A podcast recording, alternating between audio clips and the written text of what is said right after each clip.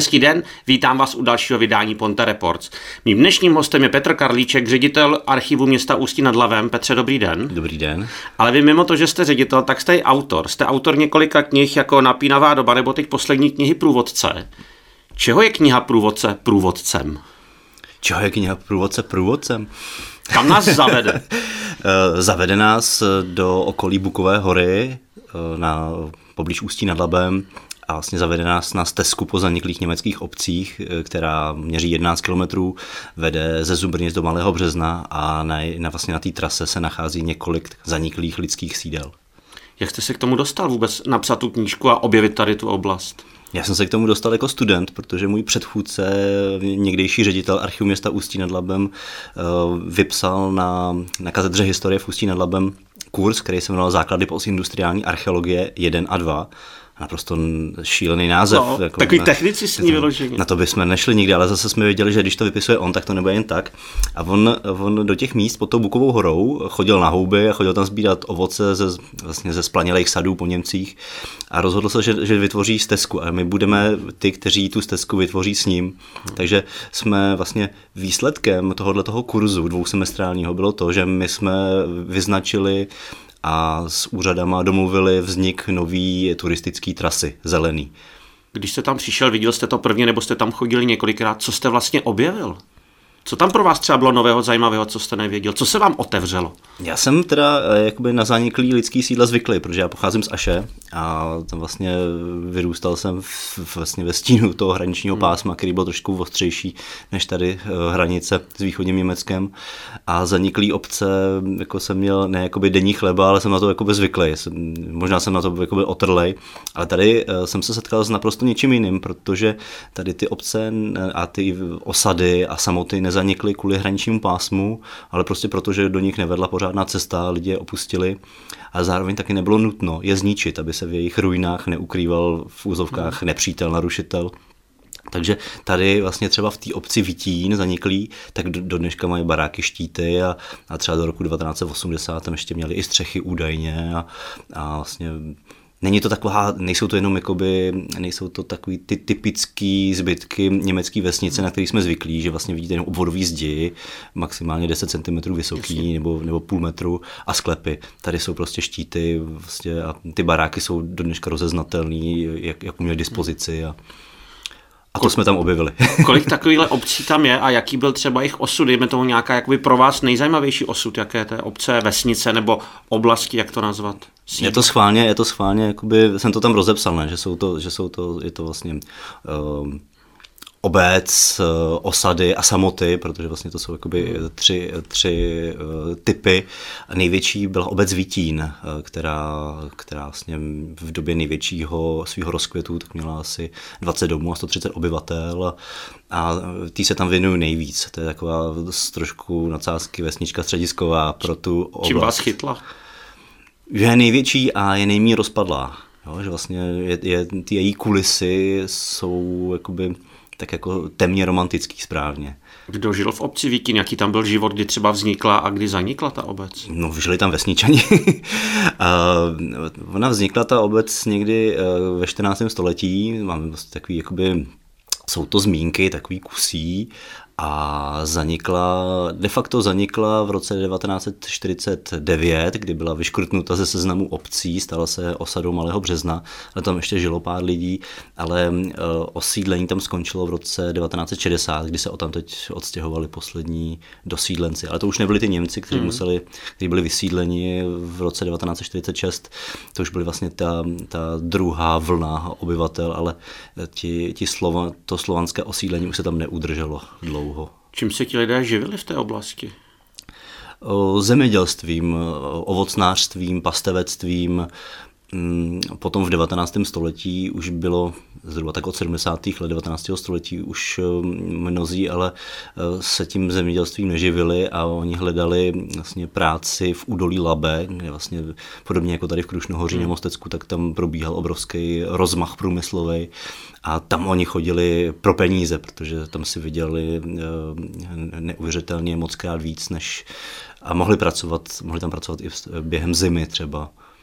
Kolik je takhle zaniklých obcí na Ústecko-Děčínsku? Ať už uh, vysídlením Němců nebo tím, že vlastně ty oblasti byly z nějakého ekonomického důvodu opuštěny. Jsou to desítky, ale já teďka přesný číslo nevím, Jasně. to bych si musel vzít mapu okresu a teďka si tam šťourat do toho. A v té oblasti, kterou vy jste zmapoval v průvodci, kolik obcí se prochází na té stezce, která je 11 km, jste myslím říkal. Jo, to já bych si teďka musel otevřít, můžu? Můžete, ale jo. jde mi takhle očko, jestli jsou dvě, tři, deset. Ne, je jich, je jich hodně, ale je tam, je tam jeden háček, protože uh, ta stezka protíná jenom některý z nich, hmm. teda většinu protíná ta stezka, ale některý, který jsou v té knížce, tak jsou těsně vedle. Jo, takže, takže se tam dočteme o 1, 2, 3, 4, 5, 6, 7, 8, 9 zaniklých lidských sídlech, z čehož tři teda na té stezce nejsou, ale jsou těsně vedle. V jakém stavu jsou ty budovy a když tam někdo půjde, co vlastně uvidí? No, přijde na to, kdy tam půjde. Jo? Když tam půjde, dejme tomu v červenci, tak to je to pěkně zarostlý vegetací, mm. ale když tam půjde uh, zhruba teď někdy, kdy není listí na stromech a není to zarostlý kopřivama, tak uvidí nádherné romantické ruiny. Ovšem musí si dát pozor na terén, který není vůbec jednoduchý, což je vlastně i ten důvod, proč tam ty lidi potom nevydrželi po druhé světové válce a odešli, protože je to velmi špatně přístupný. Nicméně po té naší stezce se dá jít docela dobře, akorát pevné boty a, a výdrž. Když bych tam třeba vyrazil sám, tak pro mě tam asi budou jenom domy nebo nějaké ruiny. Není lepší s nějakým průvodcem, nebo jsou tam nějaké infotabule, aby se člověk o té oblasti něco dozvěděl? No, my jsme tam nakonec ty infotabule neudělali a udělali jsme dobře, protože ono se to nehodí do té divoké přírody, vlastně tam eh, otevřeně řečeno nosí takový ten další hmm. civilizační bordel a na tom je vlastně hezký, že tam, že ta civilizace je tou přírodou pohlcena zpátky. Jo, to vlastně to nás na tom baví a jestliže tam teďka zřídíme nějaké lavičky, třeba dvě, tři a někde nenápadně bude QR kód, kde si vlastně zvídavý turista, který nebude chtít si nosit tuto knížku, tak si tam načne nějaké informace, tak to bude asi jakoby maximum, co hmm. uděláme. Jinak je tam zelená značka, po který může jít i, i s průvodcem, i bez. No a v jakém stavu jsou ty domy? No, osady typu Velké stínky nebo Stará homole, tak ty jsou rozpadlý docela významně, nebo Čerláken, ale eh, ten Vitín, tak tam jsou, jak jsem říkal, tam jsou prostě, tam jsou zdi i tři metry vysoký ještě, Zase je potřeba eh, nechodit tam v době, kdy, kdy je vlastně silný vítr, protože tam padají stromy a, a drolí se to zdivo. Vlastně od té doby, co před 15 lety jsme tu stezku začali dělat, mm. tak od té doby vlastně ta destrukce postoupila eh, náramně teda. Jako ubil, ten vítín hodně ubil. No a je to tak, že někdy jdete třeba s těmi lidmi i vy, nebo nějaký průvodce, kterým objasní, o co vůbec jde? Můžou se lidi třeba přihlásit na nějakou takovou stezku? Můžou a už jsem tam byl asi stokrát, takže mám to prochozený docela, docela dost, ale když mě někdo kontaktuje prostě přes moji adresu nebo přes Muzeum přírodě Zubrnice, mm. protože my jsme vlastně teďka symbolicky tu stezku, o kterou jsme se starali jako studenti, tak jsme ji eh, předali Zubrnickému skanzenu, který vlastně se zabývá vlastně, je vlastně historií místní, že lidovou. Přesně tak, lidovou architekturou a lidský zvyky lidí mm-hmm. a říkali jsme si, že by bylo dobrý, že se tím vlastně, kdyby, se o to, kdyby to měli jakoby vlastní a doplnili s tím portfolio vlastně o takovou turistiku, jo, sudeckou vyloženě, uh, trekking, takže trekovou. Takže když mě někdo kontaktuje přes ty zubrnice nebo přes moji e-mailovou adresu, tak se můžeme domluvit. Mm, párkrát do roka tam děláme výpravu, takže by se připojil. Co člověk se dozví, když půjde s vámi? Dozví se třeba i osudy těch lidí, nějaký zajímavosti? Zjišťoval jste třeba něco o životě těch lidí v téhle oblasti? Zjišťoval jsem úplně všechno, co se zjistit dalo. Jo, takže jsem co jste původ, původně jsem vám chtěl říct, že uh, nedozví se nic víc, než je v té knížce, ale uh, já jsem tam vlastně od té doby, co to vyšlo, tak jsem tam pořádně nebyl, takže nevím, jestli budu mluvit jako kniha. Až ale zkuste lidi... nalákat čtenáře, co se tedy dozví, co je i v knížce průvodce. Je tam všechno. Jo, ale uh, vezměte si, že jsem vlastně 15 let na to sbíral nějaký materiál, vždycky, když jsem narazil na nějaký ty, nějaký ty obce, hmm. viděl jsem stará homole, tak už jsem si poznamenal uh, číslo stránky nebo dokumentu, nebo dokument, odkud to je braný.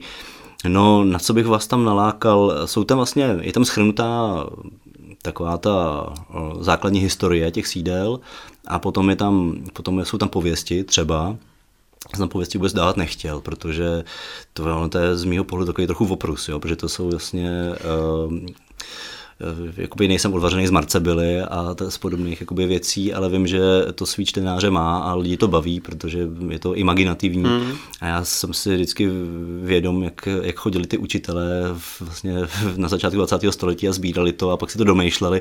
Takže pro mě to jakoby není úplně pramen, ale musel jsem to přehodnotit, eh, tenhle ten svůj jakoby skeptický pohled a ty pověsti jsem tam zařadil, protože oni opravdu vystihují atmosféru těch hmm. kopců tam a nakonec my tam nemáme pověsti pouze uh, jakoby vyloženě smyšlený, jsou tam jako takový vlastně ty fantasmagorický, ale jsou tam vlastně pověsti, které vycházejí z reality, což se podařilo ověřit. A pak tam máme i pověsti současný. Jo, takže vlastně to končí pověstí, která se odehrála zhruba třeba někdy kolem roku 2009, 10. Možná a můžete konkrétně nějak... třeba v pár větách nastínit, o co se jedná? Ta poslední, myslíte tu nejnovější? No nějaká, která třeba pro vás byla nejzajímavější. Chápu, že těm hmm. pověstem hmm. jako archivář vyloženě jako racionálně myslící člověk se asi vyhejbáte, ale třeba ta, která vás jakoby nejvíc zaujala. Nakonec ty pověsti uh, mě překvapily v tom, jak jsou vlastně, uh, jak jsou mm, některý reální. Jsou tam, jsou tam teda jakoby uh, blbosti úplný. Jo. Zkuste nějakou konkrétní. A ta konkrétní, je tam Maueršín, je jedna z těch prvních samot, který na té stezce musíte projít. A tam byl prostě, tam byl um, Heini Hubertus Miller a teďka ve spolupráci a dělal různé čarodějnické kousky, jo, prostě člověk, který žil hmm. stranou od lidí. A my jsme ve spolupráci s státním okresním archivem Litoměřice jsme zjistili, že opravdu tam žili Millerovi a opravdu to byl Heini a ta rodina tam prostě fungovala někdy do začátku nebo do 40. let 20. století, tak to mě jako vyloženě překvapilo, že to nebylo vycucaný z prstu, ale prostě lidi si vymýšleli eh, psychohistorky o člověku, který žije na okraji, tak prostě tak je podezřelý. Tak musí čarovat a musí prostě být jako divný. Možná, že tomu tak bylo. Eh, další pověst o loupežnický bandě. Eh, to jsem našel v jednom časopise a říkal jsem si, to je jakoby tam operovala takzvaná přerovská banda, Pšíraur bande. O které době se bavíme? Bavíme se o, o 30. letech 19. století, hmm. zhruba tak 1836-37. A Nakonec jsme zjistili, nebo já jsem zjistil podle, podle vlastně starých vlastivěd eh, zápis člověka, který tam je hlavním aktérem, který prostě to byl, to byl, to byl eh, muž, který odrazil, odrazil prostě mladík, který odrazil vlastně nájezd bandy, která si vybrala osamoceně stojící barák. A asi, já nevím, asi 8 nebo 9 hrdlořezů tam vtrhlo s tím, že je oloupí. A on On zrovna spal trochu někde bokem, ale probudil se, když je tam zrovna začali vlastně svazovat a terorizovat. Vzal sekeru a v podstatě, ne že by je pobil, ale vystrašil je, ale vlastně zachránil se tím, že spadl tom do sklepa. Oni už byli tak vystrašený a posekaný od něj, že zdrhli a to se nakonec ukázalo, že je pravda. Jo, že vlastně, že to nebyl příběh vycucený z prstů, ale já jsem ho našel, eh, já jsem ho našel ve zpracování, kde připomněl pověst. Jo. Vlastně říkám, hmm. tak to je fantasmagorie. No a ten poslední příběh, který jsem slyšel v již neexistující hospodě u Fešáka v Malém Březně, tak ten je nazvaný Vítínský travař a je to o místním mládenci, který pěstoval marihuanu dál od lidí přímo ve Vítíně. No a co z toho všechno vzešlo, takže je, je to vlastně až do, na začátek 21. století dovedené. Jak se takové informace schánějí? Um, myslíte tu nejnovější? Jednak samozřejmě, no jakékoliv, že jo, jednak asi teda nějaká místní hospodská lidová slovesnost a pak to důležité ověřování, na kterém vy asi jako... No já si to, já si to vybavuju, že jsme šli s větší partou, teď se bavíme o té poslední, že jsme šli s větší partou právě po té stezce pršelo a ono po těch, po těch, vlastně po těch převýšeních a víc než 11 kilometrech, tak jsme skončili v hospodě u Fešáka a prostě jsme tam zůstali díl a teďka ty místní eh, si začali povídat a jo, Vítín, to my známe. A teďka na tom baru mi to tam někdo začal vyprávět, tak jsem to zapsal a nevěděl jsem, že to využiju v knížce, že tehdy, někdy v tom roce 2008-2009, by mě nenapadlo, že bude knížka vůbec nějaká. Jinak je to ze starých vlastivěd a eh, starých eh, vlastivědných časopisů a tak po různu je to rozesetý. A to ověřování potom, jestli opravdu to tak bylo, třeba ta pověst o tom hrdinovi z 19. století, jak ta se dá ověřit a jak třeba takový člověk skončil, nebo jestli se o něm dají dá zjistit nějaké další informace?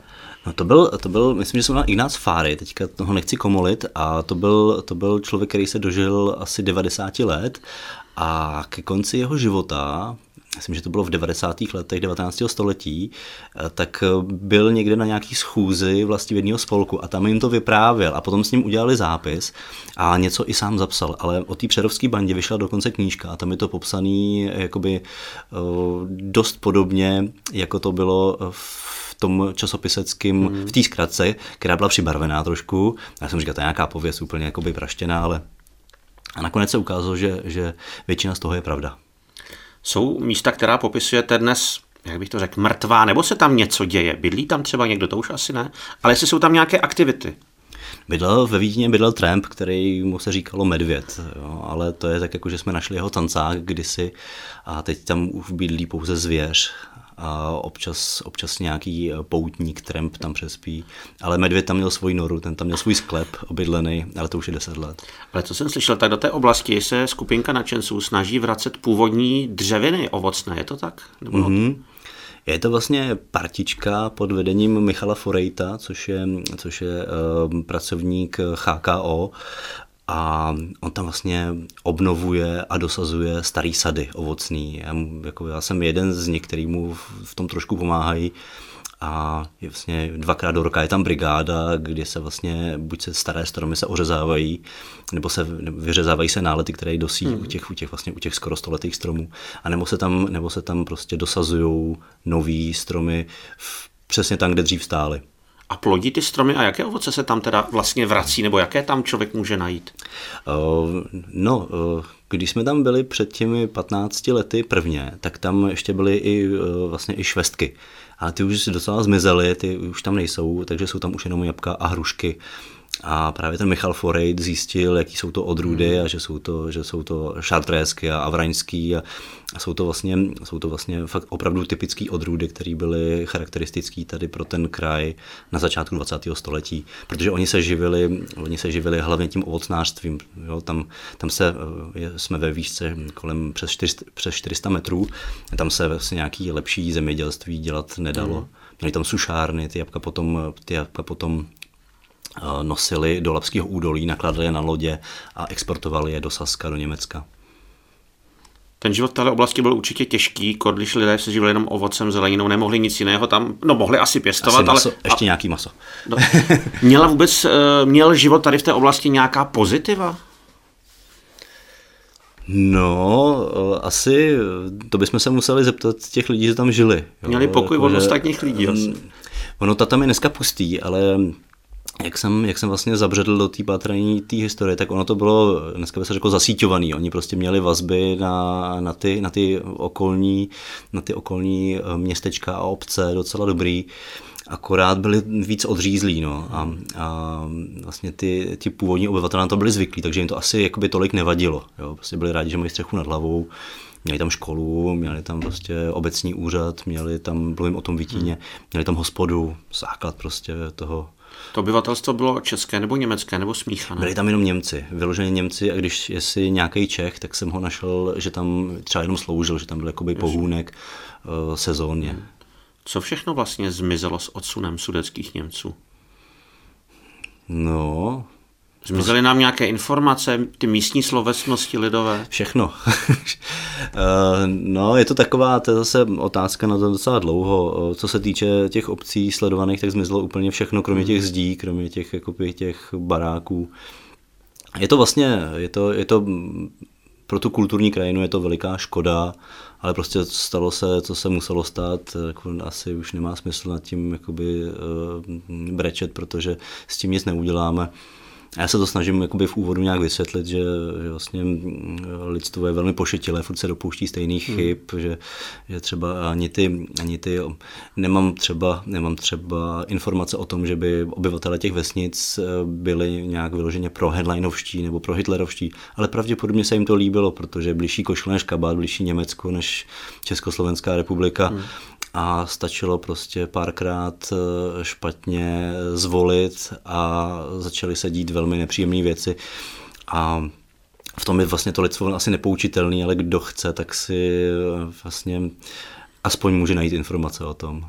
No a chybí nám třeba nějaké informace tady z té doby, právě protože ty lidé odešli, odnesli si nějaké kroniky, nějaké informace, jak se chybí tam... nám, chybí nám skoro úplně všechno. jo, že vlastně to co, to, co, to, co je tady v té knížce, tak to jsou střípky pozbírané jakoby velmi složitým a náročným způsobem. Je to prostě rozesetý do stran. Jo. Když, chcete, když, chcete, když vlastně chcete, když si řeknete, chci vybádat něco o Vítíně, tak nemůžete jít prostě jako přímo, ale prostě hmm. musíte se prohrabávat uh, vším, vším možným složitě v různých institucích, v různých knihách, pramenech. No, je to, je to jakoby, já se na to nestěžuju, protože mi to bavilo, ale kdyby ty obce existovaly, tak eh, se v zásadě můžeme zeptat, hmm. jo, byla by nějaká kontinuita, tady prostě není skoro nic, je to před, zpřetrhaný. Vy jako ředitel Ústeckého archivu jste měl možná i možnost najít něco ve vašich sbírkách. Máte tam něco, nějaké knihy nebo něco, co jste hledal u vás přímo v archivu, co se týká právě těchto zaniklých obcí? A jestli jste třeba narazil na nějakou zajímavost tady z těch obcí? Máme tam jednotliviny, jo, ale, ale že by jsem třeba měl kroniku Vítína, kterou bych mohl obsat nebo se jí inspirovat, to ne. To jsou většinou, to jsou většinou zmínky, střípky, fragmenty, které potom se poslepují dohromady a něco z toho vznikne. Máme tam, eh, máme tam vlastně eh, informace o poválečném Vitíně, to se vlastně, to je taky takový torzovitý fond, ale na rozdíl eh, od, od toho mála, co máme z předválečního Vitína, tak je to docela hodně. Jo? Vlastně nemáme skoro nic. Co podle vás chybí v archivech, nebo třeba i v vašem archivu? Jestli to jsou zrovna ty věci z těch 30., 40., 50. let, co si to obyvatelstvo odneslo, nebo něco, co by vlastně, co ty archivy všeobecně postrádají, jestli je něco takového. Ano, to je případ od případu. Jsou, jsou místa, kde máme třeba školní kroniku, ale i obecní kroniku, i tu německou, mm. i českou, ale pak jsou právě eh, obce jako jakoby tyhle ty, kde nemám vůbec nic. Takže on je to, eh, jako není to vždycky, není to vždycky takový průšvih, jako jsem naznačil, ale mluvil jsem hlavně teďka o těch zaniklých mm. obcích kde se to ztratilo, vyhodilo. Dost často se to ty vysídlenci si to i odnesli a pak, pak možná, že to ještě někde leží v Německu, ale nevíme kde. Co naopak se nachází v Ústeckém archivu? Co všechno tam najdete? Nebo co je tam pro vás zajímavého a nejdůležitějšího? No, máme asi dva kilometry eh, dokumentů vlastně archivní povahy historických, plus potom prostě další dva kilometry vlastně jiných spisů a najdete tam vlastně kompletní dokumentaci k městu Ústí nad Labem historickou hmm. a ke ústeckému okresu. Vedle toho potom třeba i sbírku starých šalakových gramofonových desek a, a různé takové speciality, noviny, časopisy a, a tak. Fotografie? Fotografie zrovna moc ne, ty, ty nespravujeme tolik my, ale spíš Ústecký muzeum. Tam, když, když, vlastně, když bylo vlastně Ústecký muzeum archiv dohromady, tak uh, delimitací se vlastně se to rozhodilo, takže fotky do muzea, papíry do archivu. Já jsem se s vámi seznámil, takže jsem potřeboval fotografii spořitelny, která je v Úzký mm-hmm. nad Labem, kde od v 50. letech byla STB, měla dole výslechové místnosti. Já jsem si myslel, že taková fotografie neexistuje. Dostal jsem na váš číslo, mm-hmm. zavolal jsem vám a vy jste mi hned řekl, jo, takovou fotku tady máme. Ano. Mě to zarazilo, že jo. hned víte, co máte. Víte opravdu o všem, co všechno máte u sebe v archivu? Nevím, vůbec. Jo, to je, na mě to teda působilo najednou, že jo? Eh, já tam nepracuju dlouho, já tam pracuju teprve... Od 2017. No, no ještě ne, ani ne pátý rok a to, to vlastně teprve to poznávám, pořád objevuji něco nového, asi ještě pár let jako budu objevovat, ale zrovna jste, jste chtěl takovouhle věc, o který jsem věděl, kde je, bylo to ze sbírky sběratele pohlednic Petra Špačka, kterou vlastně archiv vydal, takže jsem to měl ve voku, jsem prostě věděl, co chcete a a vy jste řekl, že to sedí, tak to jsem měl radost. A právě by mě zajímalo, většinou člověk se zajímá o taková ta nej, která se nachází třeba v takových archivech nebo depozitech. Co podle vás vy máte u vás, jakoby nej, nebo takovou tu nejvzácnější věc, kterou máte u vás v Ústeckém archivu? Máme starý středověký listiny. A já zase nechci, aby to byl jakoby návod pro někoho, kdo by se k nám šel podívat. Eh, ale tak jenom... s pytlem. Eh, rozumím, jo. ale co třeba u vás eh. teda v těch listinách, jaké se tam najdou a s čím jsou třeba spojeny? Asi nejlepší jsou, nebo nejlepší, nejzajímavější nejstarší jsou ty nejstarší, tak to jsou panovnické listiny Zikmund Lucemburský versus město Ústí nad Labem. Prostě pak jsou tam různý takový ty kupní smlouvy a, a tak dál. Jo, je to, je to vlastně, jsou to nádherně vyvedené hmm. listiny z pečetí, Blbě se mi to popisuje, když vám to nemůžu ukázat. No a je možné třeba jít se někdy, jestli se den otevřených dveří nebo něco podobného, kdy se můžou návštěvníci na takovéhle věci přijít podívat. Děláte něco podobného? Tyhle ty věci my neukazujeme úplně běžně, hmm. protože jakým, jakoukoliv manipulací prostě se jim škodí. Takže uh, spíš uh, bych vás odkázal na to, že je to zdigitalizovaný na našich stránkách a, a kdo chce, tak se může podívat. Jaké jsou stránky, na kterých tohle najdeme? Archiv města Ústí nad Labem.